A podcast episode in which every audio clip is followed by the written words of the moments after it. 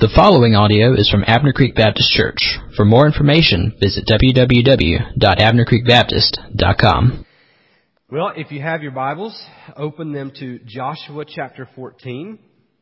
Uh, I finished up last week in looking at the work of the Holy Spirit, and uh, I don't, I didn't want to start into the next topic as we're walking through systematic theology. One of the next things we're going to look at is um, the church uh, and we're going to look at how God's church should be uh, set up and uh, its purpose, and, and uh, I'm pretty excited about that.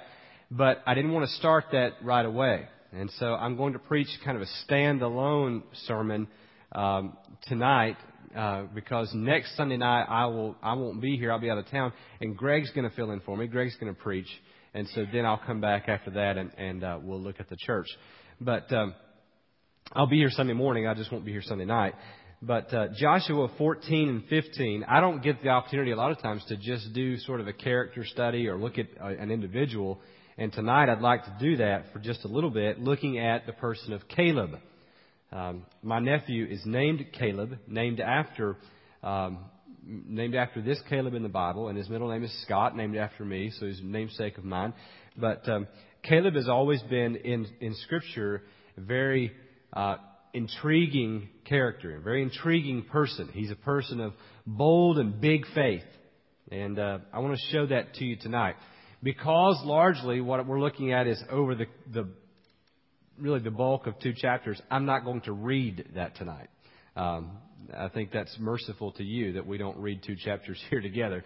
But uh, I, I want to just walk through and, and then pick out parts of it. So the first thing in this, when we look at Caleb, a hero of our faith, first point I want to show you is that Caleb began in tough times. He began in very tough times. Look at uh, Joshua chapter 14 and look at verse 7. Well, actually, start in verse 6. Then the people of Judah came to Joshua at Gilgal, and Caleb the son of Jephunneh, uh, the Kenizzite, said to him, you know what the Lord said to Moses, the man of God, in Kadesh Barnea concerning you and me. I was 40 years old when Moses, the servant of the Lord, sent me from Kadesh Barnea uh, to spy out the land. And I brought him word um, again as it was in my heart. Uh, brought him word again as it was in my heart. Uh, he says there a very interesting statement, and it, you, we really would probably just pass over it if we didn't think about this in context. When when Moses sent the 12 spies in to spy out the land, um, Caleb says here that he was 40 years old. He was one of those spies. He was 40 years old, which means that Caleb was born into slavery in Egypt. I mean, we just don't think about that, but he was born as a slave in Egypt, and he began in very, very tough times. Um, Caleb, though, came out with the people when they were delivered.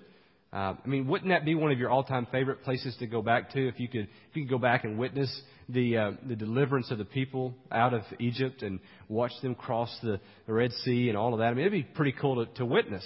Caleb was one of those. He came out and he came out really in the prime of his life and witnessed the hand of God in so many ways. But he began in tough times.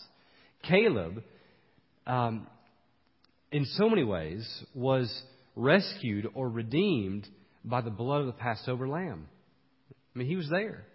Caleb lived in one of those homes that um, God said, take the lamb, kill the lamb, and take the blood of the lamb and paint the blood on the, the doorposts and the lintel of your homes and go inside. And this night the death angel will pass through and will kill um, the firstborn there. And uh, Caleb was one of those who witnessed that. And he was saved by coming into a home and hiding under the blood of the Passover lamb. Uh, not only that, but he was delivered from Egypt. He came out. He was part of that group that, that left in a hurry and then saw Egypt turn and come out after him and uh, saw them coming on their heels. And Egypt, uh, he was one of the ones that, that actually walked across and came across uh, dry land where there used to be water. I mean, imagine what he saw. He uh, he was also among the group that was given hope of a promised inheritance that he would go into Canaan, that he would go into the land of, land of Canaan. And uh, he was promised this inheritance. I couldn't help but think about Caleb, and I've thought about this often, that he started in rough times, and probably some of you here also um, either started or have lived in rough times. We're in we're in a uh, downturned economy. Um, nothing like some of the things, though, that that um, those that were alive in the Great Depression witnessed. Um, you know, sometimes I look at uh, my grandparents and others that came through that, and I wonder, why do you save all this stuff? You ever, you ever know, know anybody that just saves everything? You know, I mean, just you know, milk jugs. Just save milk jugs. You know, why, why do you save milk jugs? Well, they save milk jugs and they save toilet seats and they save this and that all over the place because there was a time when it was so tough that they went without. And so you never know when that's going to come back around. And so they learned from that, and it, it, it impacted an entire generation. And some of you, maybe there's some of you in here that know a whole lot more about that than I do, but it impacted an entire generation, largely to the point where um, down through the generations to, to my generation, we know very little about suffering. But some of you in here were born in very hard times and raised in hard times. I remember my dad talking about growing up in the mountains of East Tennessee, and we'd be out on um, on walks, and I think I've shared this with you before. But we'd be walking in a road, and you know, Dad would look up the hill and say, "You see that plant up there? You know, that's that's what we called toilet paper. You know, right there. Uh, I know that's kind of crude and crass in here, but uh, but that's that's the truth. Dad would say that's what we had. That's all we had. Um, Dad would, you know, every year at Christmas, you know, we open up and there's just paper flying everywhere. You know, Micaiah is the oldest of of seven grandchildren, and and uh, so that means from from 13, you know, down, there's seven of them, and there's paper flying everywhere and boxes and I mean batteries. Oh, we didn't get the batteries and all this stuff. And my dad every single year will say the same thing. You know, when I was a kid, we were lucky to get an orange, you know, or or and my kids look at him and an orange? What are you talking about? I had one this morning. You know, I just went in the kitchen and got one. Now that was Christmas for him. Well, Caleb was born into hard times and went through hard times. And um, some of you have as well. Some of you, you know, Caleb was born, if you think about the, the, the spiritual climate in which Caleb was born into as well, um, it was hard. I mean, in the land of Egypt, multiple gods, uh, very little truth. The Messiah had not come yet. Um, yet he comes out of that with a strong faith and written into the Bible as one that we should look to to emulate as we seek to exercise faith. And uh, some of you have come out of very difficult home situations, family life, where the gospel was not lived out for you. It was not communicated. You weren't you weren't taken to church, but somehow you've you've come to this point. Well, it's a testimony to the faithfulness of God. Um, Caleb began in very tough times. And uh, just as Caleb was redeemed by the blood of the Passover lamb, just as he was delivered from Egypt, just as he looked forward to the promised land, many of you tonight here could say also, I have been redeemed by the blood of the lamb. I have been delivered. Uh, I love talking to Ray Fowler um, because Ray Ray understands very strongly just what he's been delivered from. If you talk to Ray, you'll get, you'll get a sense of that. He knows where he was, and he knows what God's done in his life and where God's brought him to. And um, uh, all of us, it would do us good to be mindful of just what God has delivered us from. I think back at, at me, and I, I was saved at an early age, but, you know, like all of us, I did some pretty dumb things, you know. And uh, God delivered me out of those. And, and I remember having some life goals for myself that I'm so glad that you know God said no. You know, no, we're not going there.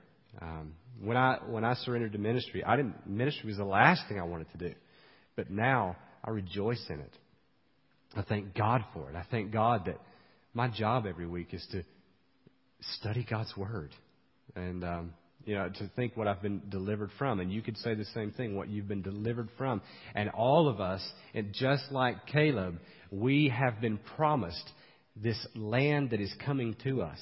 That one day w- this world will be gone. I was thinking about this earlier as I was blowing my nose for about the 400th time today because of allergies. I can't wait till heaven gets here because I'm pretty sure there will be no allergies in heaven. Okay? There will be no need for Allegra or Flonase or neti pots or anything else. Okay? Um, we have this home that's coming to us, and that's, that's good news. Well, secondly, in the life of Caleb, Caleb, though, and maybe it was because of the tough times that he was born into, he learned what it was to stand alone. He often stood alone. Turn with me back to the book of Numbers. We'll spend just a little bit of time in Numbers as we walk through this. Go to Numbers chapter 13. And Numbers 13 and 14 really reveals the um, this this time when Moses sent the 12 spies into the land. This is going back. This would be Caleb remembering, remembering what happened. Numbers 13, beginning in verse 25. At the end of 40 days, they returned from spying out the land, and they came to Moses and Aaron and to all the congregation of the people of Israel in the wilderness of Paran at Kadesh. They brought back word to them and to all the congregation and showed them the fruit of the land. And they told him, We came to the land to which you sent us. It flows with milk and honey, and this is its fruit. This fruit it is talking about, if you go back a few verses, they, they plucked this uh, one cluster of grapes from this vine and put it on a pole and carried it between two people. It was just enormous. Um, verse 28. However, the, the people who dwell in the land are strong, and the cities are fortified and very large. And besides, we saw the descendants of Anak there. The Amalekites dwell in the land of Negeb. The Hittites, the Jebusites, and the Amorites dwell in the hill country. And the Canaanites dwell by the sea and along the Jordan. But Caleb quieted the people before Moses and said, Let us go up at once and occupy it, for we are well able to overcome it. Then the men who had gone up with him said, We are not able, able to go up against the people, for they are stronger than we are. So they brought, the, uh, brought to the people of Israel a bad report of the land.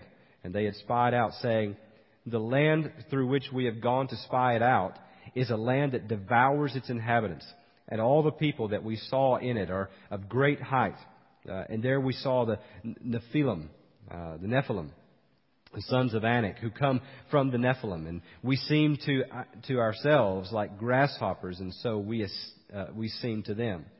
In verse 14, chapter 14, verse 1, then all the congregation raised a loud cry, and the people wept that night. And all the people of Israel grumbled against Moses and Aaron. The whole congregation said to them, Would that we had died in the land of Egypt or would that we had died in this wilderness. Why is the Lord bringing us into this land to fall by the sword? Our wives and our little ones will become a prey. Would it not be better for us to go back to Egypt? And they said to one another, Let us choose a leader and go back to Egypt.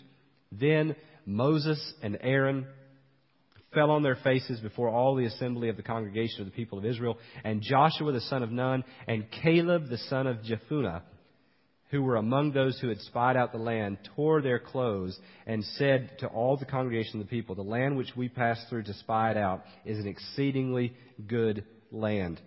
If the Lord delights in us, He will bring us into this land and give it to us, a land that flows with milk and honey. Only do not rebel against the Lord, and do not fear the people of the land, for they are bread for us. Their protection is removed from them and the Lord is with us. Do not fear them. Then all the congregation said to stone them with stones, but the glory of the Lord appeared at the tent of meeting to all the peoples of Israel.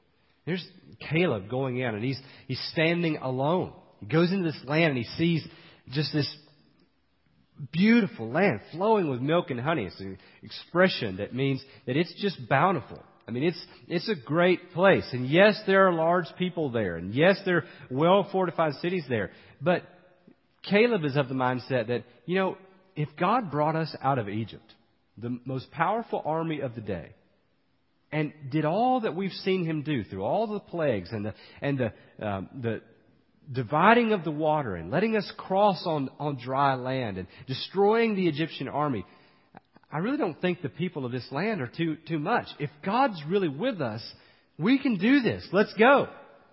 But all of the rest of the people, all the rest of the spies that went in, they became fearful. And they gave a bad report. And Caleb here says, I mean, he demonstrates for us what it is to stand alone. Um, only, only Caleb and Joshua give this favorable report. They walk by faith, not by sight. He understands what it is to say, you know what? Yes, it looks bad. But our God is big. Our God is stronger than anything that will ever come against us. Um, people that stand alone, that stand on great faith, oftentimes see opportunities where others see obstacles.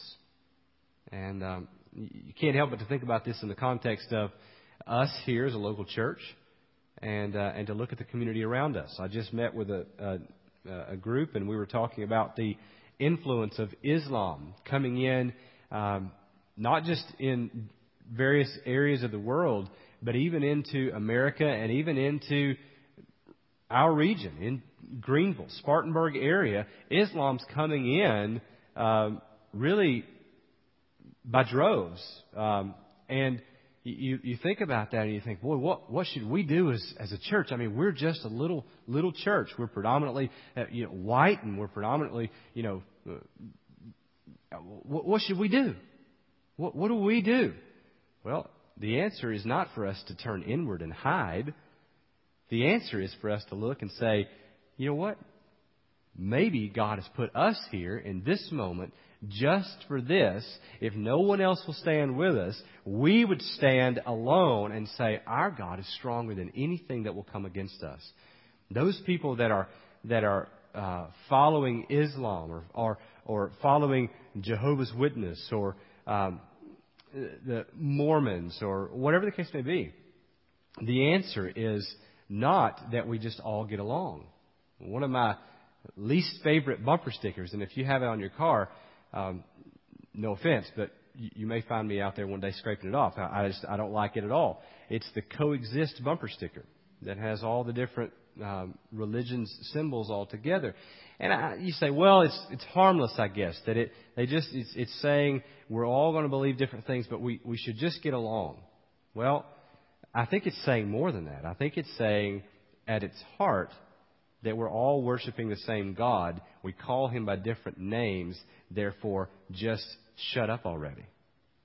And the answer is not for us to shut up. The answer is for us to stand alone if no one else will stand with us and proclaim boldly that there is no salvation in any other name other than the name of Jesus Christ. Whether it's Islam, Jehovah's Witness, Mormonism, um, whatever the case may be. Uh, and there are a myriad of others that we must take a stand on. Caleb also, he began in tough times. He often stood alone. But think about what he went through as they stood there. He says, Yes, we can go. We can go into land. Let's take the land. But these other spies, the ten other spies, um, say, No, we can't. And the people decide not to go. And for these 40 years, they wander in the wilderness. Um, think about what all Caleb witnessed in those 40 years. God had said that not, not one person who is 20 years old or older will enter the promised land because of your lack of faith. Not one person. Think about what Caleb witnessed over the course of those 40 years. Every single day, of his life for the next 40 years out of the thousands upon thousands of people that were traveling through the desert. Every single day he watched someone die. Every single day he watched someone that was his peer die. Um, we don't want to separate ourselves from this. Let's keep going in Numbers. Numbers chapter 14. Pick it up in verse 26. And the Lord spoke to Moses and to Aaron, saying, How long shall the wicked congregation grumble against me? I have heard the grumblings of the people of Israel, which they grumble against me. Say to them, As I live, declares the Lord, what you have said in my hearing I will do to you. Your dead bodies shall fall in this wilderness, and all of and of all your number listed in the census, from twenty years old and upwards, who have grumbled against me, not one shall come into the land where I swore that I would make you dwell, except Caleb the son of Jephunneh and Joshua the son of Nun. Out of all these people, 20 years old and older, Caleb and Joshua are the only two of that, that segment that will go into the promised land. He's going to watch all of them die. That's, that's pretty hardcore, isn't it? I mean, wouldn't that get depressing over time? He watched peers come and go. He, uh, he didn't die in the wilderness, but he still had to suffer in the wilderness because he had to watch friends and family members and those around him die there in the wilderness. Um, how was Caleb able to, um, I, I, wrote this question, how was Caleb able to maintain uh, his spiritual life as he's watching this? I mean, for 40 years watching people die. How in the world is he for 40 years able to remain faithful? As I thought about it, I thought, I think largely because his heart was not in the wilderness.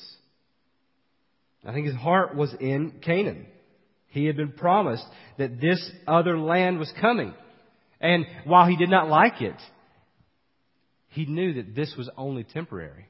And he knew that he would one day go into the land that was promised to him with this up and coming generation and they would enter into God's promise to them. The same way, you and I today, um,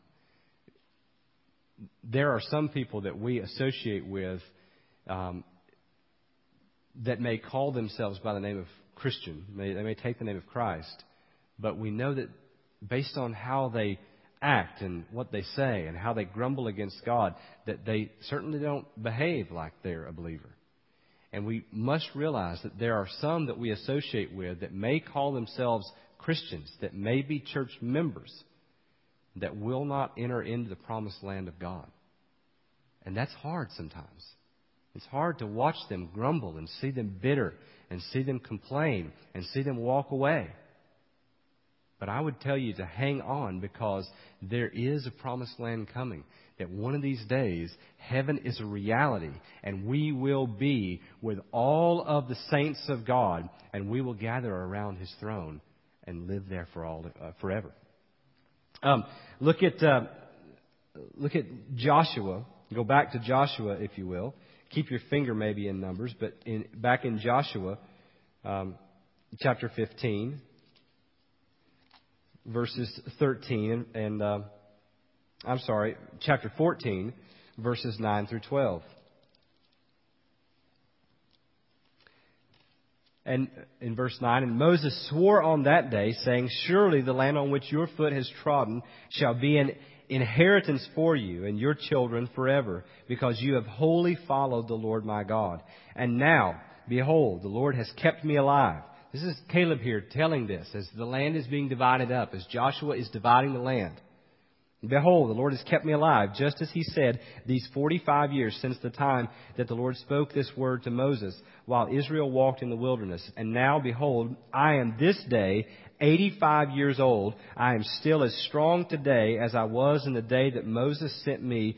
Uh, my strength now is as my strength was then for war and for going and coming. So now give me this hill country of which the Lord spoke on the day of, that you heard on the day of how the Anakim were there, were with great fortified cities. It may be that the Lord will be with me, and I shall drive them out, just as the Lord said. He watched peers come and go, but he also, in the end, saw the promise come to reality. Caleb when the land is being divided out and finally they are going into the land and they have conquered and they're going in, he is going to take the very land that was promised to him. Um, he's going to conquer this mountain. Um, Colossians 3, I won't have you turn there, but Colossians 3, verses 1 and 4, 1 through 4, talks about that um, we, we don't live for this world, but we live for the next, that we look to, to that place as a reality, and our minds and our hearts are there. And that's the way we should live, the way Caleb lived, standing alone and looking to this promise that God had made to him. And also in this passage I just read, the fourth thing I want to show you tonight is that, Caleb conquered a mountain when he was too old to conquer a mountain. Um, wouldn't you like to be able to say when you're 85 years old, my strength is the same today as it was when I was 40 years old? Wouldn't that be nice? I can take this mountain. Give it to me. That's, that's, that'd be pretty good. Um, here, he conquers this mountain when he's too old to.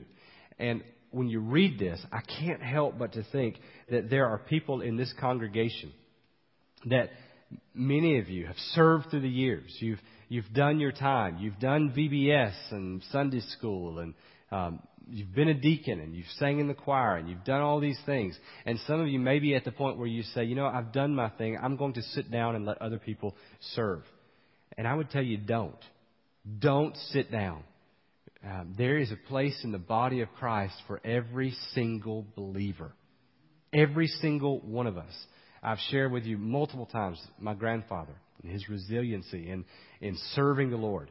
And uh, some of you back there have met my grandfather. And um, hopefully one day he'll be able to come and you'll get to meet him firsthand. But, um, you know, he's well up in his 80s, survivor of uh, World War II. He's a survivor of uh, cancer. Um, been through all sorts of things. Last year we prayed for him as he went through heart valve replacement and almost died then. He's gone through all of this, and today my grandfather is as diligent in serving in his church as he ever has been. He's been a deacon so long in the church that, that they don't let it, they won't let him be an active deacon anymore. He kind of went on this sort of deacon emeritus, and he's sort of um, he's sort of over here, and he's fine with it because he still gets involved in the youth ministry and all this other things, and he serves. And what we need is to never have the mindset that we're through. Caleb never had the mindset that he was through. Even when he was old, give me this mountain. And he conquered a mountain when he was way too old to conquer the mountain. Um, and God keeps his promises, as I said. Um, we see that if you go forward into Joshua and you go to 15, 13 through 14. We won't read it, but he goes to this mountain and he drives out the people that are still there and he conquers it for the glory of God. And the Bible says that after he did that, that there was a ceasing of war, that there was peace there, uh, and God used him to capture the land. The last thing I want to show you tonight about the life of Caleb is this: that Caleb in his serving, in his never say die mentality, Caleb was able to provide for future generations. Um, turn back to Numbers. I told you to keep your finger there. Numbers chapter 14. We see Caleb providing for these future generations. Numbers 14, verse 31. But your little ones, who you said would become a prey, I will bring in and they shall know the land that you have rejected. But as for you, your dead bodies shall fall in this wilderness, and your children shall be shepherds in the wilderness forty years, and shall suffer for your faithlessness until the last of your dead bodies in the wilderness. Um, here, Caleb, uh, his serving and his finally going in provides for future generations, those generations that would come after him. In fact, Caleb's nephew um, Oth, um, Caleb's nephew gained Caleb's daughter. Othniel married Caleb's daughter and, uh, and inherited land and went on to become a judge for the nation. And uh, he provided for it. And I couldn't help but to read this also and to think that much of what we're doing here today is not for us. Um, I've said this to you before. But there are some of you that we will serve here together and we will labor in the gospel together. And the work that will be done, you will never see. I pray that I'm able to say, um, you know, 25, 30 years from now, uh, that I'm retiring as your pastor. Uh, I don't want to go anywhere. I hope that I'm here. But I also am very keenly aware that I may serve here that long. I may not, but I may serve here that long. And we may never see this church become what we want it to see in my life, want it, want it to become in my lifetime. Uh, but what we're doing here is laying a foundation to raise up a gospel centered, biblically strong foundation for generations to come. Don't you love when, we, when you see families joining this church? Don't you love when you see kids that are coming along? I, I, love the fact that I was able to read to you this morning that they had a Mario Kart DS tournament last night and, and or the other night, and there were 20 something kids that played in that stupid thing. You know, uh, I'm, I'm, I'm glad for that because yes, they're coming and they're playing Mario Kart, but they're also coming and they're hearing the gospel. Lana told me this week in 3M, um, one of our own, um, one of our own kids, uh, she's probably seven, eight, nine years old she came to my wife, and in 3M, the, the little ones, the little bitty ones, they're not learning the verse. The verse is a little, probably a little tough for them. So what they're doing is they're learning all of the books of the Bible in order. Well, this seven or eight, nine year old girl came to my wife and she's learning the verse. But she came to Lana and she said, Miss Lana, Miss Lana, I can say all of the books of the Bible. Really? We've not been working on that. Yeah, my brother taught them to me. Your brother, your four or five year old brother taught you all of the books of the Bible? Yes, Miss Lana. Would you like me to say them for you? Genesis, Exodus, Leviticus, and she just went with it. Isn't that great? That a younger sibling is teaching an older sibling what they are learning here that is pointing them toward valuing Christ more than anything. And I'm telling you, what you're doing in sacrificially serving the kingdom of God and laying aside maybe your desires is serving future generations. And that to me is worth its weight in gold. I mean, we could do nothing better than to make sure this next generation is stronger in the faith than we are. My dad worked hard all of his life. I told you he was born into hard times. He was uh, one of many children growing up in East Tennessee that didn't have much. Um, you know, my grandfather couldn't read, um, dropped out of school really, really early, uh, didn't have a driver's license, farmed all of his life in rocky hillside country up there in the mountains. And my dad would always labor and he would work hard. Many times he would work um, 16 hours in a day. He would get up at 4:30 in the morning and drive an hour to work, and and work all the way from 6 o'clock in the morning to 10 o'clock at night, and drive an hour back home to get up at 4:30 again and do it all over. And my dad worked hard, and I always thought. I wish my dad was around a little bit more, but I know what my dad was doing. My dad was trying to make things better for me than they were for him. And what could we do that could be any more important than to say we're going to prepare for the next generation. Amen? Amen. The life of Caleb, I think, is a very um, inspiring life, and I've just scratched the surface. But he is a man of great faith. Um, began in tough times, stood alone. He watched his peers come and go. He conquered a mountain, and he prepared for the next generation. And I think we can learn much. Let's pray together.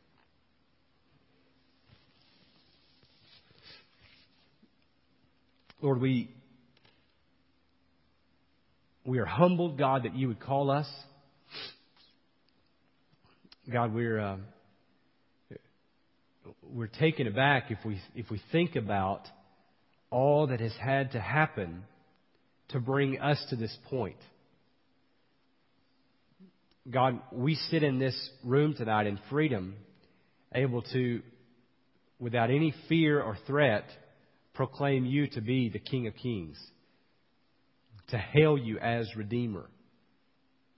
God, I pray that, uh, first of all, I thank you for what's brought us to this point. But God, secondly, I pray that we would not be so self centered that we would let it all end on us. But God, that we would follow the example of Caleb. And God, that we would labor long and hard and put aside our own wants and desires and, and pour our lives out, knowing that this world is not our home and preparing the way for future generations.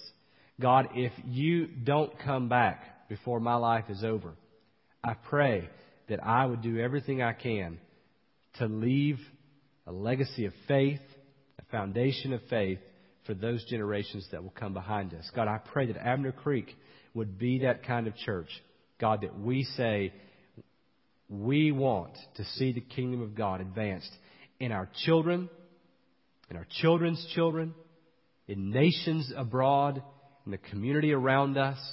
And God, that we would get our eyes off of ourselves. Lord, that we would pour ourselves out in great faith in you. I pray this in Jesus' name. Amen. This time of teaching is brought to you by Abner Creek Baptist Church. For more information, visit www.abnercreekbaptist.com.